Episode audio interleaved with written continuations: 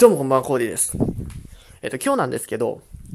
社会的な強さと物理的な強さ、そして、ナイフを持つことの重要性、これについてちょっと喋っていきたいと思います。で、まず最初に提起したその社会的な強さと物理的な強さについてなんですけど、これはもう、もうその通り、文字面の通りかなっていう感じではあるんですけど、社会的な強さって例えば、部長と平社員ですね、ある会社の中にいるような。っていうところの、その部長と平社員の力関係であったり、あとは、それこそ個人単位で言えば、まあ、最近だとその強さの指標かなと個人的に思う中の一つに、SNS ですね。それのフォロワー数。例えばそのフォロワーがそれこそ10万人とかいるような、まあ一つのアカウント A と、まあフォロワーがまあせいぜい100、200ぐらいしかいないようなフォロワー B とのアカウントですね。まあその個人同士で、例えばフォロワー、あじゃあフォロワーすいません。アカウント B がそのアカウント A の人に、なんかちょっと、これどうなんじゃないかとか、ちょっと、まあ、喧嘩を売るような感じでね、何か提起をしたって際に、その、フォロワーじゃね、アカウント A の、それこそフォロワーですね、が、もう、いや、お前の言ってることおかしいからとか、なんか、いや、なるまる様に立てつくとかいい度胸だなで、まあそこまでな言い方はしないと思いますけど、まあそんな感じで、なんか攻撃してくるみたいな。まあある意味そこら辺ですよね。そういった社会的な強さ。まあ、なんというか、カーストというか、まあ、そういったところ、これはまあ社会的な強さかなと思います。はい。で、物理的な強さって何かっていうと、これはもう、その通り単純明快で、まあ、喧嘩が強いか強くないかとかもう本当そのレベル感の話ですね。まあ例えば、まあ、例えば人物 A。この人の体重は60キロで、あの、全めちゃくちゃぽっちゃり体も60キロ150センチぽっちゃり体型。はい。えっ、ー、と、もう強さのかけらもないです。まあ一方、片や人物 B。これについては、もう身長180センチ、体重はま80キロかな。あんまよくわかんない。まあ、結構そこそこのがたいで、まあ、ボクシングとかもやってますって、まあ確実に強いのは人物 B なわけで、まあその、物理的な強さですね。の方については人物 B の方が高いっていうところになってます。で、まあ、この強さですよね。やっぱり、その強さを持っているっていうことについては、やっぱ持ってる方が良いですし、それに越したことはないのかなと思ってます。まあ、例えばその社会的な強さで、っていうところにフォーカスすれば、部長さんですよね。っていうのはその平社員に対してかなり高圧的な態度とかを取ることが比較的容易ですし、理不尽な要求とかも簡単にできてしまうような状況にあると思います。かたや平社員である人の立場としては、その部長に対して、いや、これは理不尽だろなんて、なかなか言えたもんじゃないかなというふうに思いまして、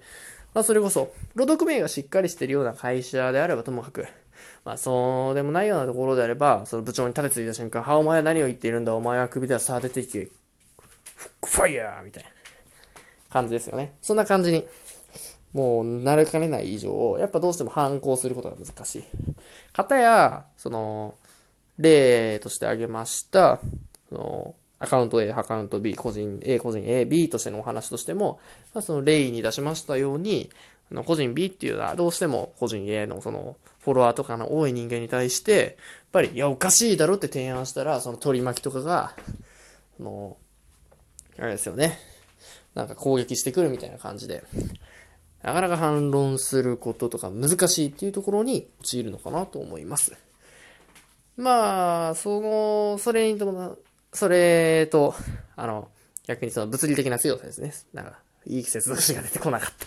ですけど、物理的な強さってところに関しても、やっぱりその人物へ、そのぽっちゃりとした人物へよりも、バトルの強いような、あの、携帯、殴り合い強いみたいな、あの B さんですよね。まあ、そっちの方がもう確実に強いのは明白ですし、その、B さんが、おいお前これをやるって言った時に A さんはなかなか、こう、いや、お前がやれよって言い返したら、は？ボコるぞって B が言った瞬間に、もうどうしようもないみたいな、そんな状況になるわけですよね。はい。まあ、そんな感じでやっぱり、その、社会的な強さと物理的な強さの二つがあって、基本的に、あ人間の序列っていうところをあんまり、僕はそういった話したくないですけど、まあどうしてもそういうところあると思っていて、大体ここら辺の二つが、まあ、大半を決めてしまうのかなというふうに思っています。もちろん、えー、と他にも複雑な要因とか絡み合ってるのかなと思わなくもないですけど、大まかな分としてはここかなって思ってます。で、えっ、ー、と、じゃあ、その、物理的な強さと社会的な強さっていうところの次に述べた、そのナイフを持つことの重要性ですよね。まあその社会、どちらかというとその物理的な強さに起因するところになるのかなと思うんですけど、まあその、やっぱり社会的な強さって簡単に手に入るものじゃないんですね。それこそ、あ部長と平社員っていうところについてフォーカスするとより分かりやすいかなって。まあ、部長なんでそんな、まあ、仕事がめちゃくちゃできて、えー、それこそ、まあ、ベンチャー系とか、その年齢に関係なく、えっ、ー、と、すぐに成果によって立場がもらえるようなところであれば、まあ、努力次第かなっていうところもありますけど、まあ、それでもやっぱり、かなりの有能さとかを求められるところにあって、難しいところになるのかな、と思っています。まあ、しかもかなり普遍的なところでもありますし、ある社会的地位を手に、ある社会的地位を手に入れたとしても、結構その、些細な出来事ですぐに、その、地位っていうのは入れ替わってしまったりとか、頻繁に起きやすいところかなって思ってます。かたやその物理的な強さってところは割と、そこの変動が起きにくいところになるのかなと思っていますし、まあ、ある意味その、社会的な強さとして弱かったとしても、ちょっと物理的な強さが強いとなかなかこう、うまく、なんですか、完全に、こう、高圧的な態度に出づらいところもあるのかなっていうところで、なおかつ物理的な強さっていうのはそれこそかなり強化しやすいところになるのかなと思っています。で、そこで、先ほ、先に述べた、そのナイフを持つってところが、ミソになってくるのかなと思います。まあ、ナイフを持つっていうのは、正直比喩表現なところがありまして、要は、その、物理的な強さを得るための武器を持つみたいな、そういうところですよね。まあ、それこそ例えば、さっきの例に挙げました、人、ぽっちゃりな人物 A。これがナイフを持った瞬間、一気に人物 B より、あの、恐ろしい存在になり得るわけですよ。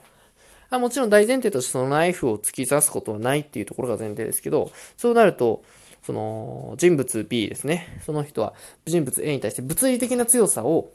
盾にした、えっ、ー、と、恐喝行為とか、そういう高圧的な態度に出ることができなくなるわけです。またなった時に社会的地位が同等であれば、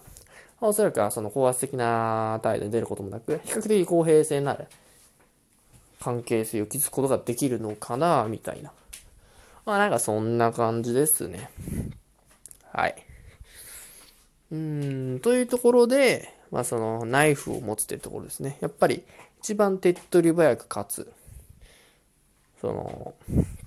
関係性を対等にしたいとか物理的な強さってところで手に入れるところにうまくいくのかなというふうに思っております。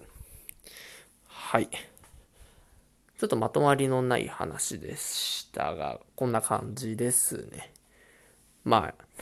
結構あの、いや何を言っているんだこいつはとか、いろいろあるというか、いやそうじゃないっていうところもあると思うんですけど、まあなんかそういうのは自分の中で考えるのが面白いのかなっていうのもあります。なんかこういう、あれですよね、こういった話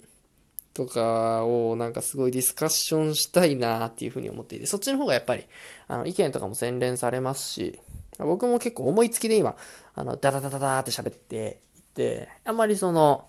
細かい部分について精査していないので、そういうところとかをなんか精査するようなディスカッションとかやりたいよな、みたいなことを結構最近思ってたりします。やっぱりこういうなんか、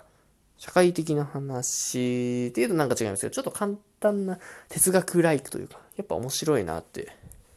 いうふうには思います。はい。で、なんでこの社会的な強さ、物理的な強さ、そしてナイフを持つことの重要性、この話をしようって思ったかってところをですね、まあ、後書きレベルな、ライクな話になりますけど、あの、最近ですね、ボクシングをちょっと始めてみるのはどうかっていうのを思いまして、というのも、ちょっと前っていうかもう、昨日、一昨日ぐらいか。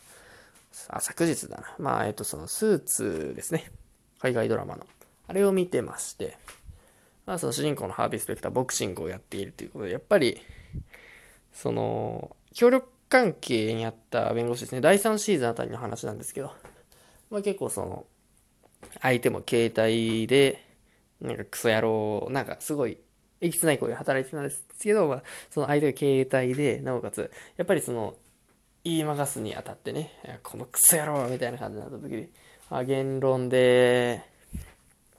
言いまかすにしても物理的攻撃に出られたらもうどうしようもないみたいな状況かなと、一見すると思うような状況ですね。ま、相手ラガーマンなんですよ。ところがその主人公のハービー・スペクターは、まあその主人公ですね、あのめちゃくちゃ腕の立つ凄腕弁護士なんですけど、あの物理的にも強くて、それこそボクシングをやっているっていうところで、まあ実際その元協力協力関係にあった同じ事務所内の弁護士ですね、がやっていた行為に対して突き詰めた後に、物理的に鉄拳制裁をかますという。いやなんかそういうのを見て、あ、やっぱり物事進めるのには社会的な強さはもちろんあった方がいいですし、なんだけど、やっぱ物理的な強さっていうのを持ってると強いなっていうのをふと、なぜか感じた次第です。あとですね、あの、これは、あんまりそういう話出すのも良くないのかな。うーん、まあなんかその、ツイッターとかで見てると、なんかその筋肉の素晴らしさを 来賛している某、なんちゃらステロンさんみたいな、そういうアカウントがあったりとかですね。ま、そういうのを見てて、やっぱりある意味、物理的な、ね、戦闘力とかの 重要性とかを感じることが多いなって思ったので、はい。そんな感じですね。じゃあ、12分も近いので、本日はこの程度で、あの、ありがとうございました。